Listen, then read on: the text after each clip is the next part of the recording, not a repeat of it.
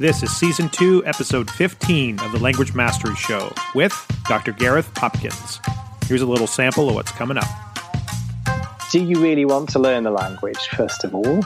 Uh, what level do you want to achieve? Do you just want to order a few beers, or do you want to eventually try and, you know, be able to have conversations easily at an advanced level, or what? Know why you're doing it. Make sure it's a strong enough reason, because it is a long journey to get to a good level. And then you've got to let habit take over. So carve out a slot, make it a part of your routine, as as I do, and then break it down. Welcome back to the Language Mastery Show. This is your host, John Fotheringham. In today's episode, I chat with Dr. Gareth Popkins, a lawyer, historian, and a former English and Welsh teacher who speaks a number of languages and has recently embarked on Japanese as well. We talk about how he learns languages, his favorite resources, and much, much more. Enjoy the chat. Hello. Dr. Popkins. So, um, but I'm in a good mood at the moment because I've just started my month off. So I have an annual sabbatical from Oh, work nice. each year, Nice. unpaid. You know, I negotiated with my boss a few years ago. Sure. And in addition to my normal vacation, so Mhm. Uh, I'm actually staying here this time to focus on how to get fluent and my own language learning. So um, Nice. uh, that's you know uh, great. So I'm in a good mood. Today's the first day of it. So Well, um, given I don't work days normally, I only work four days a week. Yeah. So uh, Monday is part of the weekend for me. but, um, so I'm going to be ramping up with the work on the Japanese. Nice. Um, and because I still can't really say anything, but I'm making progress anyway, more or Yeah. less. But your So- comprehension is, I'm sure, coming right along. well, well, I don't know things that you know. I think there's movement underneath the surface, Sure. if you like, And- yeah, like a gestation period. of an earthquake. Yes. Yeah, right, right. Uh, put it that way. So, how have you been since the gathering? Then you enjoyed the gathering. I take I it, did. so- Yeah, yeah. It was a. I mean, it was a just a you know nonstop uh, Jamboree. jamboree. Yeah, and and coming right after, I was just at another conference of sorts um, just the weekend before here in the states, uh, and then right after went to the UK. So yeah, it was a lot of back to back fun and excitement, which can be a little taxing for a introvert. I'm an outgoing introvert, but I still, you know, I it takes energy for me to That's right. talk I'm to other the people. same. You the same? Yeah. yeah. The same. I think. Yeah. Yeah. So it took me it took me a couple weeks to fully, I think, recover uh, in terms of energy after all that, but uh, Yes, and kind of yeah. process everything. And there was just, I mean, so much uh, to see and learn and do, and meeting so many new people. And I mean, I have pages and pages in my journal of notes from talks and interesting conversations. And but yeah, it was. Uh, I'm glad I went. I'm glad I went. I almost didn't, and uh, I can't believe I I've gone ten years being in this world and never having gone to any of these events. So I'm yes. No, you said that on. I don't know. It was on your blog or on Twitter or somewhere. I Mhm. saw on the on the on Facebook in the group. But yeah, I, I um, uh, yeah. You know, what's been keeping you? I mean, well, like I said in the the post I wrote about it, I think it was uh, largely fear.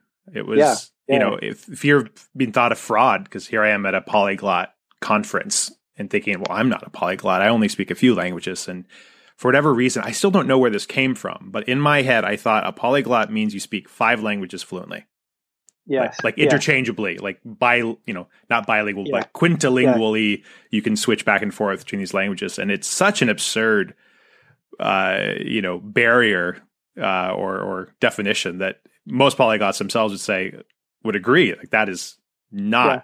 the definition. There really is no definition. There- There's problem with the naming, really. I mean, I think that's great. It's great that Langfest has changed its name Mhm. from the North American Polyglot Symposium, which is what it was the first year. Oh, that right? Um, so, to, to- yeah, because that word polyglot just um, excludes people. it does. Uh, they, yeah, you know, and, Self- uh, I, yeah. yeah. Self exclusion. I felt the same. You know, the first, the first one I went to, the very first gathering, because I'm, you know, re- you know, I'm fluent in, I'd say, confidently in German, Russian, and Welsh, and quite fluent, sort of B two C one Mhm. border with French. Mhm. But that's it, you know, at that level. And then I've dabbled in a whole host of other languages, but I'm not one of these, you know. Uh, and I never use the word polyglot about myself because Right. uh, uh, for that reason. You know that. Yeah. Uh, Which may be part of the problem because people like you and I, uh, maybe we don't use the word, and so people that do use the word only see, you know, the Richard Simcotts of the world, for example, yes, yes, who use yeah. you know 14 languages professionally, and they think Yes. that's that's what a polyglot is, and so if I'm not that, I have no business going to one of these events, which is such a shame because, I mean, you could have no fluency yet in a foreign language, and I think these events be all the better for you because That's then right, you're going to yeah. be around people that have, you know, charted the path ahead of you, so they can share their notes. You can get inspired. You can, you know, get tips. Um, yeah, I, I, I really, I really do encourage anybody who has any interest. I think interest being the key, not ability, but any interest in foreign languages. Then yes, yeah, Langfest, Polyglot Conference, Polyglot Gathering, you know, or even just any local meetup. Just get off your bum and go. yeah, exactly. No, Yeah. I agree. I agree. so, how many have you gone to so far? How many of these kind of events? Uh, well, I've done all six gatherings, and Wow. uh, five of the six, if that's where we're up to, of the conference. I missed the first one because I found out about it too late. Mhm. It was the famous Budapest one, which was about I don't know twenty people, or much smaller, Oh wow! uh, a bit bigger than that, but not much. And, And last not year been was to seven hundred, which is Yeah, I've not been to. Langfest at all because for me, coming over the pond just for a long weekend Sure. is too much. It's too much of a strain and it's too expensive. And I don't, I haven't made the time to take a two week holiday, which is what I'm doing for Japan. Mhm. But I've never been to Japan. I've been to Canada already. So uh, it's a bit different in that sense. So, but at some point, you know, I would want to come to that because several people who've been to a lot of them, all of them, say that Langfest is the best. So, Mm. Um, you know, that's what I've heard from, or uh, everyone speaks well of it anyway. So, That's good to know. Yeah, I don't Yeah. know if we're going to be able to get up there or not. I mean, even though it's much closer geographically to me than yes, Bratislava Yeah. was uh, this last month. Um, I've got a lot of other competing priorities. And if I do go to the Polyglot conference in Japan, which I really would hope to, I think I might have to pick one or the other Yes. financially. Yeah. Well, that's the other thing as well in terms of the sort of time, money, effort trade offs. Right. also there's other stuff going on in all our lives and in, enjoy these events as, events as much as i do with a limited resources and time two a year is enough you know Mhm. uh, the particularly since i did the this summit as well the one you were going to go to but didn't you know earlier on so it's quite a lot of flying around it's quite a lot of vacation time uh, and it sort of worked well for me with the gathering in the sort of the end of the spring, the beginning of the summer, and then sort of bookending the year almost with the conference. It's been a nice sort of arc Mhm. to each year for me for the last five years. Um, I quite like it. So, um, but yeah, I've got to at some point. Um, w- you know, when I've worked out how to make a living from my site, Yeah. I will uh, be doing this all the time and setting it off against tax. You know, like so many of the people we know do. Um, right. Yeah, it's Uh, definitely it's definitely doable. I think there's a a certain amount of just doing the right things enough of the time for a long enough period of time. Yes, um, yeah. which which I've done some of the right things some of the time, off and on, but never enough for a long enough period of time. But um, so far this year, I'm, I've, this is the most consistent I've ever been with with blogging, with podcasting, with with writing. Um, I've really I, I'm quite pleased with how how consistent I've been because that's always been a struggle for me. Um, Right, yeah. so Are you still are you earning something else at the moment though as well? No, yeah, no. I Right. actually I left my last job um, last July, so a year ago, almost to the day, uh, to focus completely on this. So, and yeah, it's it's yeah, wow, wow, gosh. So is the mainstream for you the uh, the mastery guide then? Is that the main income at, at the moment, yeah. So, Master Japanese is the main one, um, Yeah. but this is actually the first time I've talked about this publicly. But I'm actually uh, toying with doing a few other guides next. So, Yeah. it's kind of a toss up. I might do Master English next. That there's a lot of interest in that, and always Yeah. has been. Um, the the challenge is you know, do do I do a guide for a language that I am still very much a beginner in, uh, and then just kind of share share you know be a be a learner on the same journey, or do I wait until I've reached a certain level of fluency and then sort of share what I did? Yes, uh, yeah. that's that's kind of a, a, tension I'm kind of trying to figure out because um, I don't ever want the um, implied message to be, oh, I'm you know the title's Master X, right? I don't want people to think, well, I'm saying I'm a master of X, and so uh, you know I can do that more with Japanese or with others with Mandarin to some degree, but um, I'm not there yet with like with Spanish or French or other languages that I want to write about. So so we'll see. Uh, and have you thought about, you know, talking to a literary agent for some sort of book deal with Japanese? Because, you know, the mastery guide is of such a high quality that you don't want to undercut yourself and find you're getting a minuscule royalty for a published book with Correct. that material. But right. something else you could do, maybe a slimmed down version or a different yeah. angle. Right. Because it would be probably great for credibility and visibility, I suppose. Uh, right. Not so much for income, but right. indirectly. Exactly Uh, indirectly it sort of feeds in. I don't right. know. That's something I, with your level of expertise on Japanese, that in particular, but you know, it could be a broader thing, I suppose, that might be worth looking at. But when that actually happens, you know, I'm not yeah. sure there's necessarily a set time when it has to happen. Right. So. Yeah. And it, it, in some sense, it would. There's always the the concern that it would cannibalize with yes other things. That's it. Yes. Um, yeah. And one of the one of the people that I read pretty extensively from and then influenced a lot of how I did things is a guy named Nathan Barry. I don't know if you're familiar with him. Oh right, I he don't wrote, know him. No. He wrote the book Authority, which is if you look at the title, it's the okay. I'll jot the down. part of it's author, so it's author. It is yeah. kind of how it's designed. So it's how to be an authority as an author. Um, Nathan Barry, but his his book and his his tips on sort of he he only publishes on, through his own website. He actually intentionally does not go through a publisher, even though he very well could get a, a book deal. Yes, he doesn't sell on Amazon and he doesn't sell in in the Apple iBook store, just because one you don't yeah the, the royalties are so slim, you don't get connection with your customer. You know you don't have their email, you don't have any way to connect with them, um, and you can't offer packages. And that's one of the, yes, the yeah. key ways to really make a living doing this is not just selling the book but having some package with extra bonuses and interviews and all that stuff. So yeah, yeah. but anyway um, yeah definitely check it out. Authority. Yeah um, i will um, do yeah. yeah. So it's all exciting stuff anyway. it is it is. and, and, you, you and to, it's just a question of getting the because it is a science as much as an art. It's about sure. as you say doing the right things. And it's not a mystery what they are uh, you know, because we can all read the books and, you know, talk mm-hmm. to people who've already done it, but actually doing it is still a different thing in a way. Definitely. And um, doing the, yeah. what my wife and I always call the big scaries, you know, it's the things that are the most intimidating and, and scary. They're often the most important. And they're the things you put off yeah. and put off. You do all this administrative minutia that is safe, that doesn't really move the needle. And then yes. you could have taken yeah. all that time and energy, probably ignored or at least just done a tiny bit of that stuff and put that all toward the really important stuff and you'd, yes. you'd be all the better but yeah i feel the same.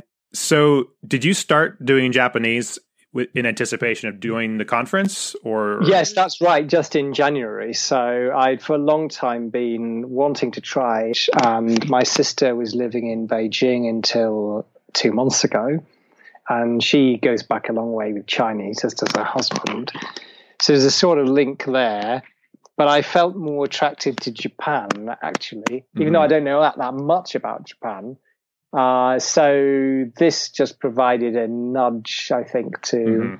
have a go at Japanese. So well, it's a why. Uh, it's a it's a really potent, timely tangible why. Yes, is so it is important. for the for the sort of medium term term. Yeah. Yes, and also just the writing system, the kanji, particular. You know, being that they're also for Chinese, mm-hmm. I don't want to die not understanding them. Mm. You, uh, to me, a bucket list kind of thing. You're walking along the street and you see the letters up there. You know, it's you know you're back as an illiterate, and uh, who wouldn't want to know that's how that works, and it's quite daunting because I've I've now actually postponed doing the character those characters. And this is maybe when I do the one with you next week. This is something we can talk about, sure. but when you start learning them, but.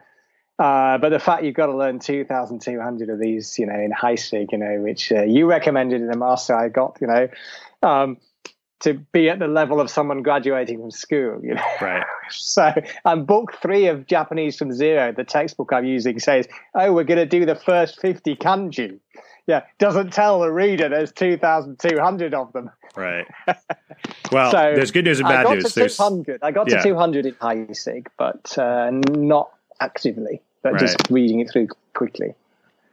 Yeah. Right. Yeah. No, I the I I always start with the fact there's actually fifty thousand kanji in existence, roughly. Uh, but that you know the Japanese government did you a, a solid. Usually, the government when they interfere in languages is usually a bad thing. They, but this is one case where we should be grateful that they they took all those down and constrained it to two thousand one hundred and thirty six Yes. which yeah. of course still sounds like a lot, but um, you know you're not going to do them all at once. You're going to do them one by one. It's the um, there was a great interview with uh, Will Smith years ago on the um, what was it the what's his name whatever Rose show. Anyway, he was telling the story that when he was a kid, his dad had him and his brother build a brick wall. They're doing some reconstruction, and the kids were freaking out, like, "Oh my god, there's just it's going to take forever. It's such a big project."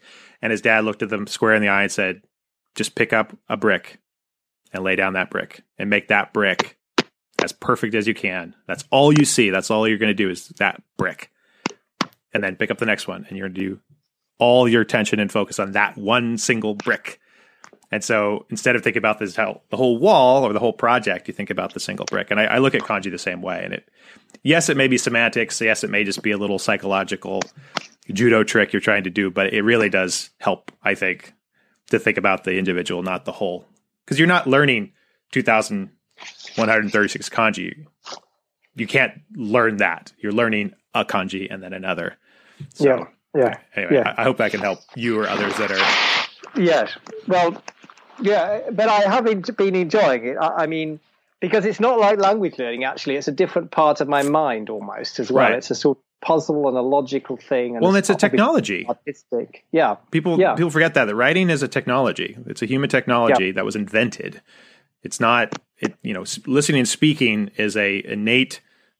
You know, if you believe in evolution, which I hope you do, it's an evolutionarily endowed Yes. Yes. you know thing. But reading and writing is not. That is actually a technology that you know th- there's.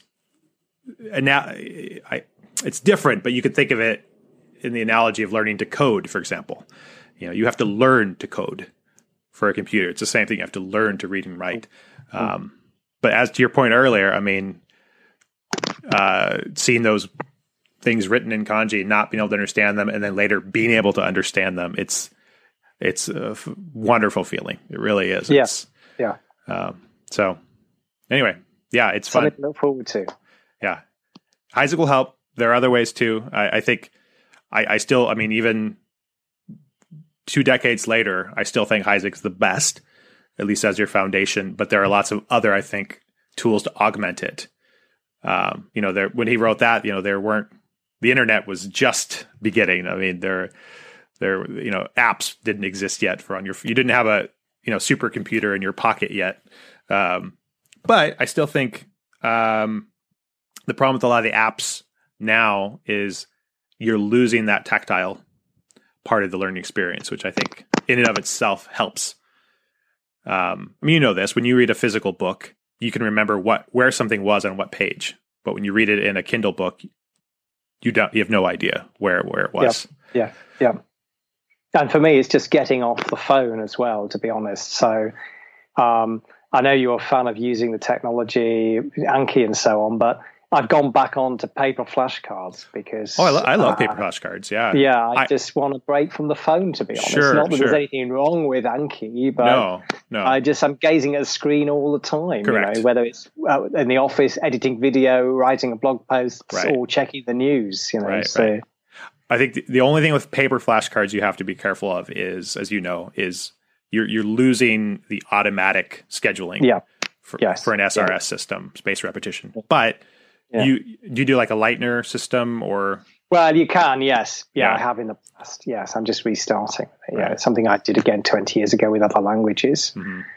um, but I haven't done recently. Right. So we'll link to that in the show notes. It, it, can be done. You can you can use a certain system in, yes. in a box where you put things into different categories based on how easy it was. And um, yes, you know, and there's the argument that doing it with paper cards in a sense is harder, and harder is actually maybe better.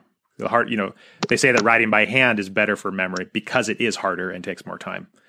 Yes, when things yeah. are easy, it doesn't stick because it just yes. goes right through. That's it. Yes. Yeah. Are, are, there so other than switching back to like paper flashcards? What are some other uh, things maybe you've changed in how you learn now versus earlier on? Well, I when I was first learning, getting fluent in Welsh and French and in Russian and German, I deliberately and systematically got books of vocabulary mm-hmm. themed and I sort of flashcarded over a period of six months the books, you know, mm-hmm. because I felt I wanted to take a systematic approach because uh, then I, I felt it would give me a certain amount of confidence. And uh, yet in recent years, I sort of moved away from that and just went a bit more with the flow, put a lot more emphasis on trying to speak much earlier than I had done with the previous languages. Mm-hmm. And uh, I haven't found that's worked as effectively uh, in recent years with other languages. So I'm sort of with the Japanese now reverting to this idea of trying to get the map almost in my head and a good basic core vocabulary of a couple of thousand words that I can actively recall in phrases, you know, mm-hmm. because chunking is a good idea using right. context. And um, so that's you know what I'm doing, wanting to do now, really to go back to what I was the way I used to work actually 20 years ago. Right. Yeah, I I almost think it, in a way it's sort of a fashion trend or a cycle, right? What is there's there's fashions about what is the cool thing or the right thing to do in language learning, and it kind of goes through these periods. And definitely, you know, speaking early and often is sort of what's in vogue now. And I, I don't think it's necessarily a bad advice. And I I actually was talking about this on Twitter the other day when some somebody had asked um uh, it was Kerstin Cable that asked, you know, what's bad advice that you've heard lately or ever in language learning? And I said, Oh, wait to speak till you're ready. Because as a perfectionist, I never feel ready. I'm never going to feel 100% ready to start talking. So I know for myself and people like me, I'm going to have to force myself to get out of my comfort zone far before I am quote unquote comfortable. But then others out there, you know, people like Steve Kaufmann. he's like, no, no, no, just wait, wait till you feel comfortable, which I think is perfectly valid advice for those that will actually start at some point. So you have to kind of figure out based on your personality, you know, am I the kind to put off action based on some lofty goal of perfection? Or am I somebody who says, just go with the flow and I'll just start doing it when I want to and it'll be fun. I think you have to figure out which camp you yeah, fall but, into. but I'm not sure whether it's necessarily such, you know, either or in that sense. Absolutely. So it's, yeah, it's false dichotomy. Say, as I say, yeah. try and learn 2,000 words and then launch yourself. Right. Uh, for example, uh, try and get on top of some of the basic structures. And so to me, then, the key variable is not whether you're a perfectionist or not, but whether you're maybe more of a people person who mm. likes going in, you know, diving straight in, or whether you are more of the sort of calculating, preparing, methodical introvert type mm. person uh, that I am, and doesn't want to leave it all to accident. I don't know. So I think personality mm. type in various ways influences that decision. But I agree, there's no right answer whether you should start from speaking from the very first days or not. Right. Yeah, I, I think this is a problem in all the communities that I participate in, in the you know health and nutrition world, which is where I've spent much of my career in the last decade. Um, there's a lot of this problem where people find what works for them, and they assume that that is a universal truth, and then they espouse it to everybody. Like you know, the perfect way to eat is this. Like you know, you got to do you know, paleo is the only way, or vegan's the only way. And it's like, well, maybe that worked for you, but that doesn't mean it's going to work for everybody. And I think the same thing here. So, um, but when you know when you're starting out, I think you have to throw a lot at the wall and see what sticks.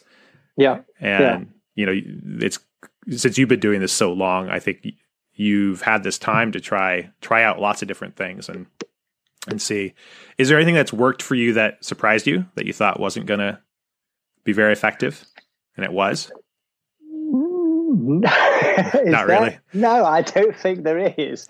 I think the magic ingredient really there are two. One is yeah, a lot of, and again, this is people are talking about this a lot at the moment. Yeah. A lot of good audio input. And mm-hmm. when I started, it was the shortwave radio because I'm that ancient, trying to pick up Russian radio. And then when I started Russian for the first couple of weeks, I was dutifully listening every night to what I thought was Russian, and it turned out it was Ukrainian ah. uh, on the shortwave radio. But now it's so easy to get get good audio input. The other thing is, yeah, you've got to do what you want to get good at. So we're talking about speaking, but also writing skills, which is something I've been trying to improve with my Russian and German recently. You've just got to practice a lot. Mm-hmm. And for me, I think the key ingredient is just persistence, you know, it's not giving up and believing eventually that if you can speak one language, you know, you can speak another language it's just a question of continuing to get get in the practice. Right. And that's the key thing, I think. And that does seem to be one of those common unifying threads amongst polyglots that I've talked to.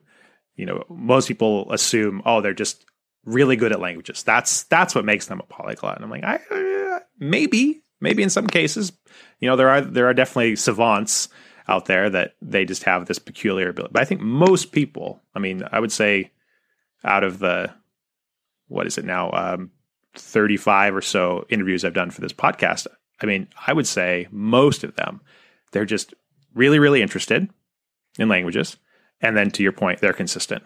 They spend a metric ass ton of time immersed in languages, speaking languages, reading languages, writing languages.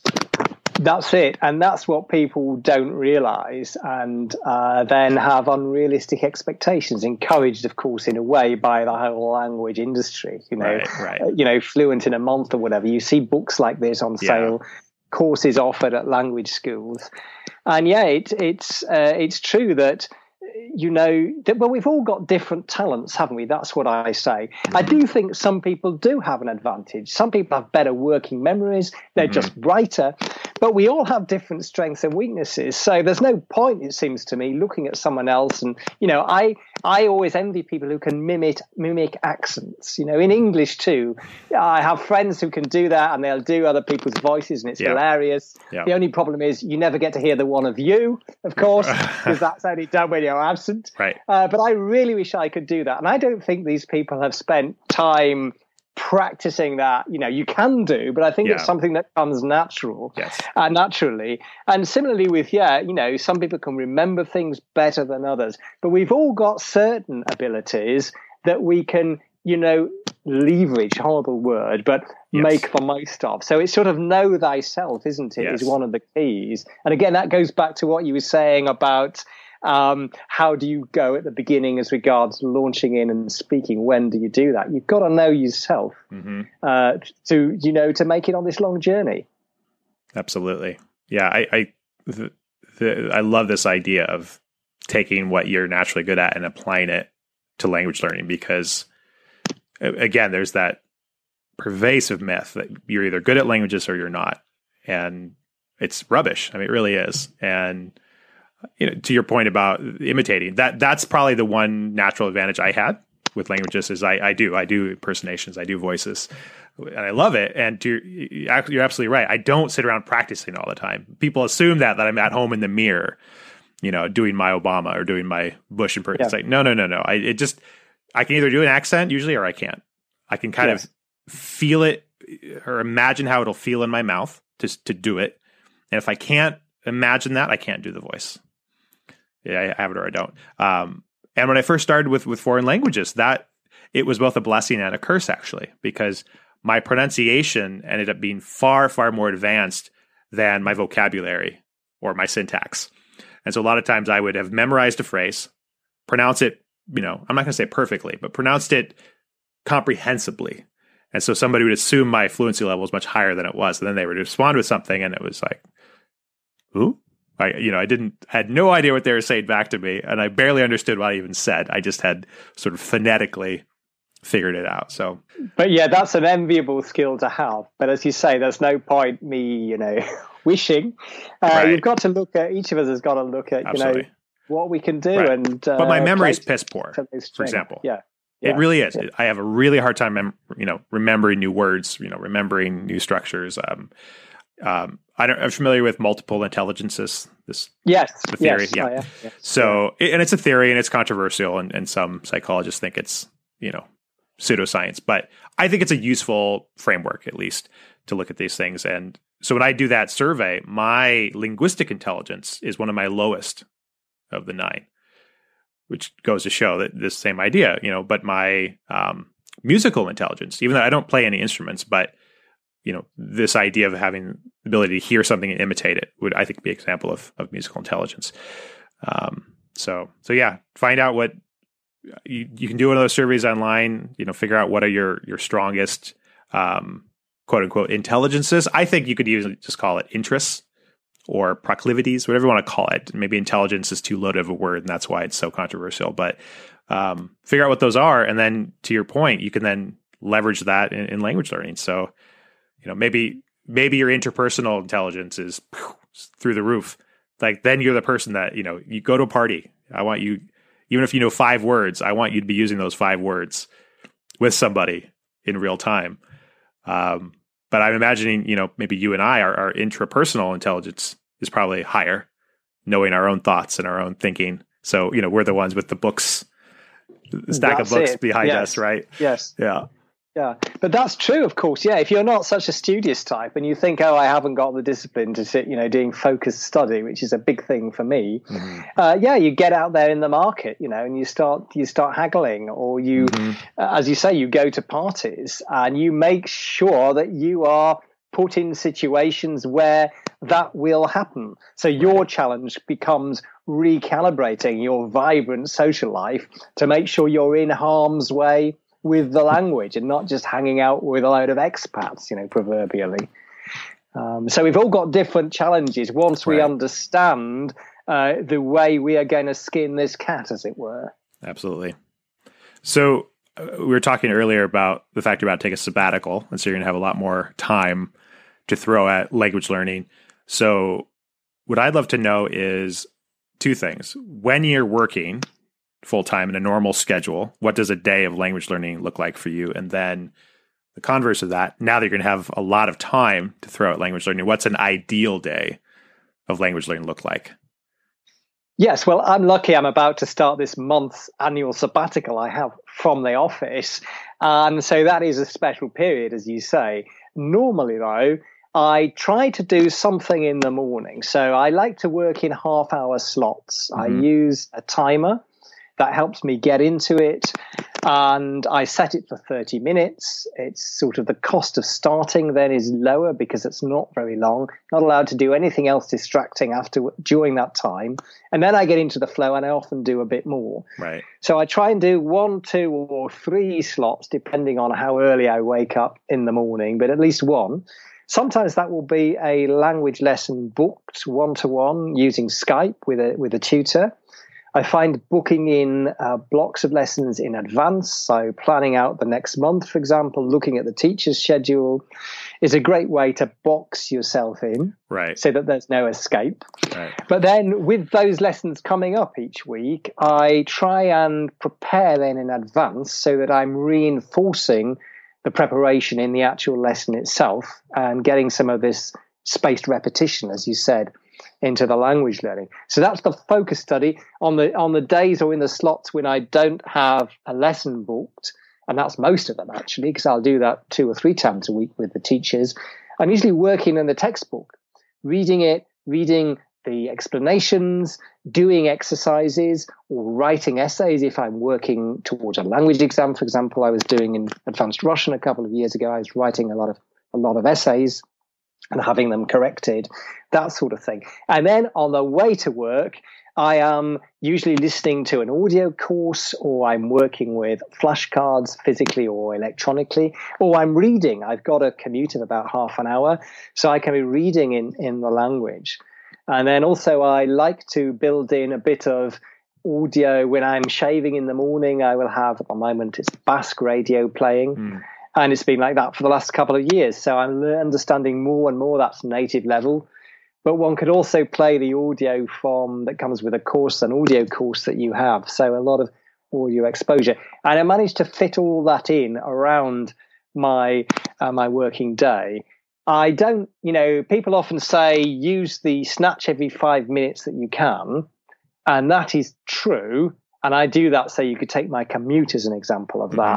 But I do think if you want to make consistent, serious progress, uh, you need to be setting aside more than 10, 15 minutes a day. You know, I sure. think half an hour minimum, really, uh, and ideally a bit more is is what what one would go for. But you know, something is better than nothing. Right. Because with language, at the end of the day, it's the the total number of hours that you need to put yes. in, isn't it? rather than right. the years or whatever. Right, right, right. That clocks up. And now that I'm lucky enough to have this sabbatical, it will really, I think, be more of the same. Mm-hmm. I'll be mm-hmm. doing other things as well, but I'll be increasing the amount of time I'm spending on Japanese to an hour, an hour and a half a day. And similarly with, with Basque, maybe an hour a day, so that a good chunk of the morning will go on on language learning.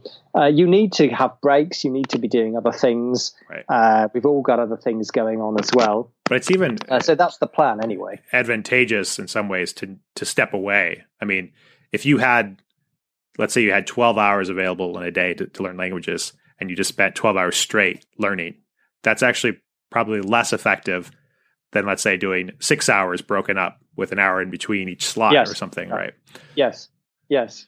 Uh, and one other thing I do is, you know, I, I do watch quite a lot of television in my advanced languages, so mm-hmm. using YouTube mainly. Mm-hmm. So I follow various, uh, you know, films and sitcoms and so on in Russian and in German.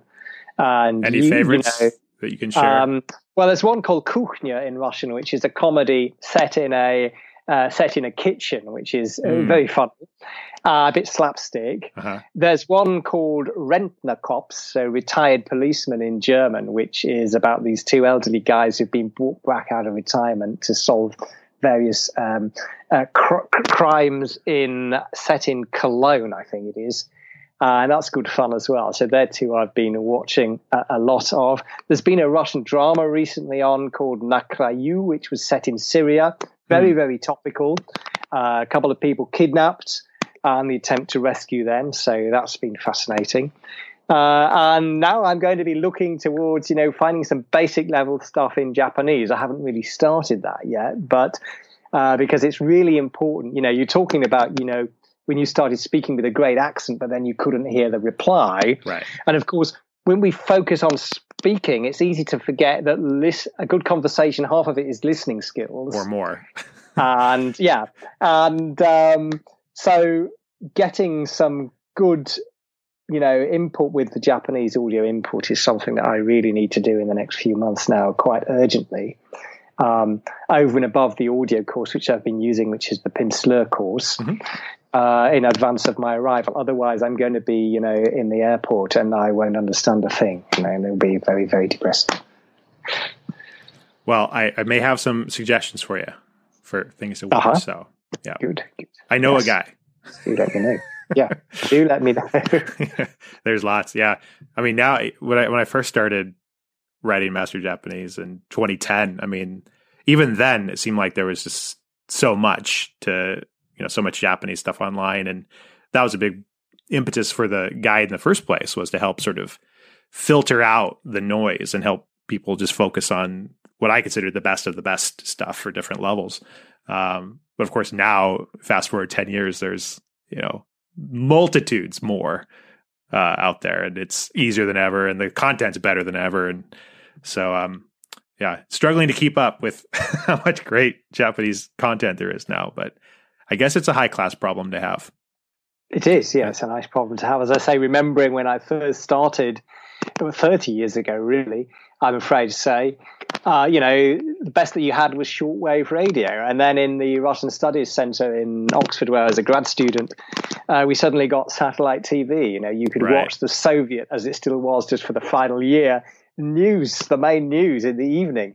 And of course it would it would go wrong and the signal would drop or whatever. Right. But this was a huge development. So Right. uh, and before that, when I was learning Welsh, you know, I couldn't. The course I had didn't have audio, and the Welsh radio channel is broadcast on um, FM.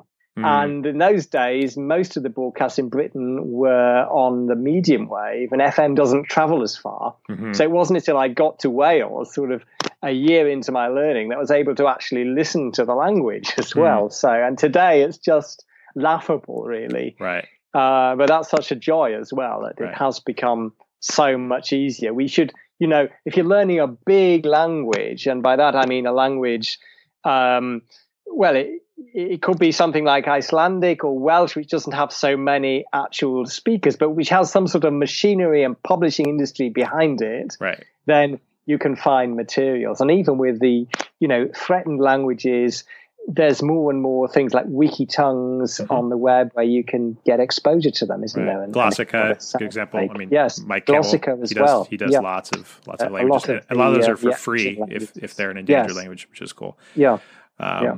You know, uh, just to argue the other side, though, um, in my interview with Lindsay Williams, she made the point that in some senses, it's actually advantageous for languages where there's fewer materials because then it's less noise, less distraction. You, you're wasting less of your bandwidth deciding what to use. You're just, this is the only thing to use, so I'm going to use this.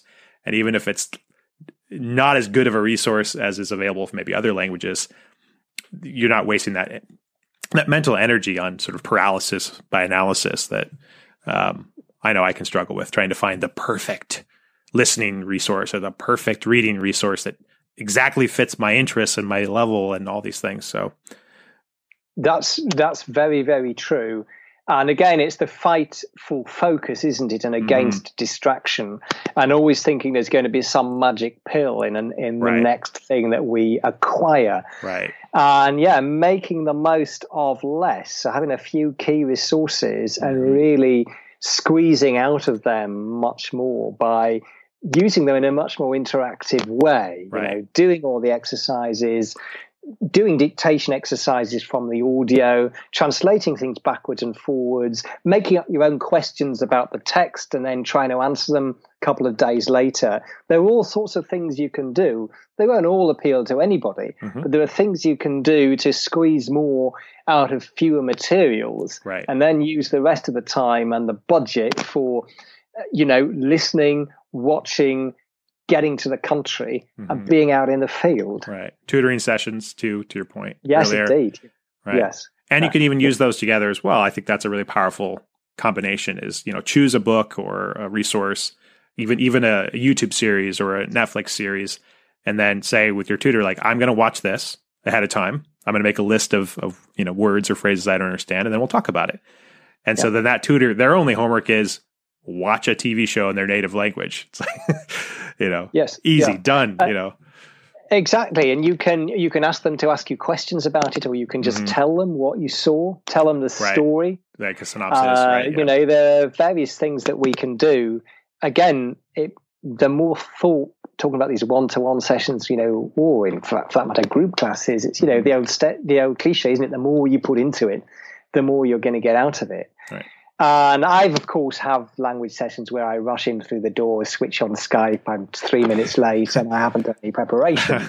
it happens. Yes. but ideally, uh, you are, you know, doing doing a preparation because you just get so much more out of it. Then, Absolutely. Yeah, that's a it's a good a good lesson to to learn.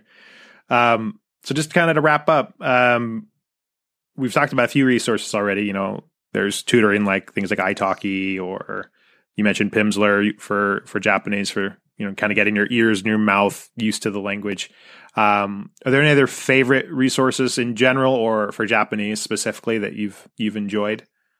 um, I would say, speaking in general, using a site like iTalki to get work with tutors or language exchange partners is the really important resource. And that's the thing which has changed most in my language learning. We mentioned this earlier over the last five years, really. Uh, and the other thing is I'm a fan of textbooks. People think they're constricting, they're boring, but I think to have a textbook which provides you with some sort of backbone, you know, we're not reinventing the wheel here. So, although accepting the limitations of them, they can be a bit turgid. The language might not be so realistic. Depends on the course, of course.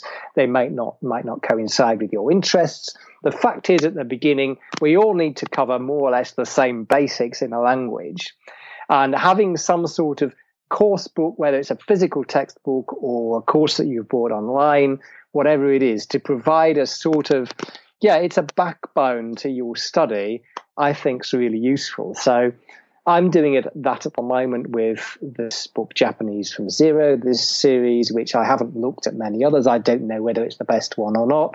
Has its strengths and weaknesses as far right. as I can but see. It's the one you have. But I'm sticking and so it's the so it's I'm the best sticking one. with it, yes. right. Rather than a couple of months in, oh, this isn't going as fast as I expected. Right, right this has got this and that drawback that I didn't realize about initially. Should right. I switch to the other one? Right, no, right. because it will have another set of drawbacks to it. And then I will lose the sort of plan. Somebody has worked out what I need to know and some sort of logical, half logical way of presenting it. And I think there's something to be said for, you know, going for that. So let's Absolutely. not reinvent the wheel, you know. Yep. No, I like that a lot. Um, recently, I've been reading a lot about cognitive distortions and how you know how we think about things affecting how we feel and how you know for me it's been inflected as depression off and on for much of my adult life. Um, but i realize how much i've applied that cognitive distortion of thinking that the problem is the resource or or where i live or you know i've moved and moved and moved trying to find some perfect place to live. And of course wherever you go there you are right? And unless you deal with yes. yourself yeah. But the same thing to your point with these materials, you know, trying to find some perfect textbook or perfect resource, you know, they're all going to have their problems. So you might as well just, to your point again, squeeze out every little drop from it and, and, and use it for all it's worth before you go to the next one. So, yeah, I love it. Any uh, final words of encouragement? So let's say somebody is just starting out in a language, maybe Japanese. They're intimidated. They maybe struggled to learn a language in high school, so they have this story in their head that they're not good at languages. Um, there is so much out there. There is so many methods and, and materials. What would you say to this person to sort of push them along? I would say, do you really want to learn the language, mm. first of all? Mm-hmm. Uh, what level do you want to achieve? Do you just want to order a few beers, or do you want to eventually try and you know, be able to have conversations easily at an advanced level or what. Know why you're doing it. Make sure it's a strong enough reason because it is a long journey to get right. to a good level. And then you've got to let habit take over. So mm-hmm. carve out a slot, make it a part of your routine as, as I do, and then break it down. You were talking about putting bricks in the wall, and that can work at various levels with learning individual Japanese characters or chunks of grammar or whatever it is. Or, for example, yeah, I'm just, I've got this month sabbatical now starting. I've set myself some goals as to the time I'm going to put in, what I'm going to be doing for the next month. And that's my intermediate goal. And I want to achieve that and focusing then on, on the process. So it's habit and a bit of community as well, so that mm-hmm. you're a bit accountable can be great. If you're in a group with other learners, or you have a tutor you can be accountable to, or you're just reporting back to somebody. I find that really helps you to develop your own track record right. as well. Or starting so, a blog. Um, yeah, I mean, starting a blog. Right. Yeah, maybe start trying to talk about your learning experiences or write a little bit even in the language. Never believe you can't do it, but do believe it's it's as they say, um, it's simple, but it's not easy. Uh, yes. I think that's that's the thing. Yes. Uh, but do you really want it? You know, mm-hmm. uh, almost to to end on a maybe a downbeat note. But I sometimes think fun. Is, there's a bit of a cult of fun among some language uh, language learners, and yeah, you want to have fun.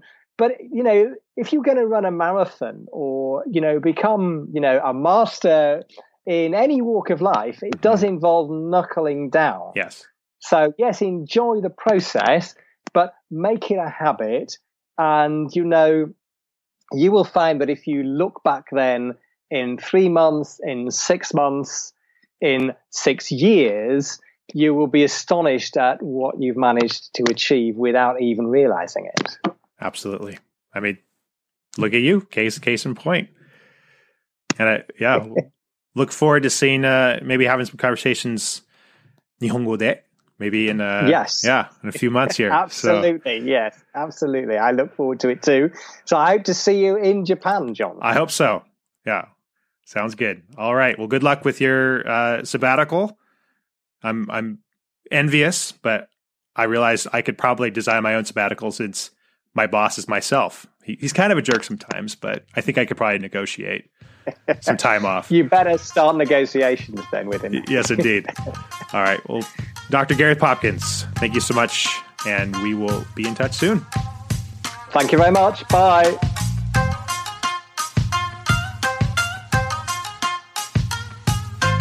Thank you for listening. For show notes, go to languagemastery.com slash show. And if you'd like to support the show, there are two things you can do. Go to iTunes or wherever you listen to this podcast and leave a five star review. It helps more people find us. Or if you're learning Japanese, go to JapaneseMastery.com and check out my Master Japanese Guide, which shows you exactly how to create an immersion environment no matter where in the world you happen to live. All right, we'll see you next Friday.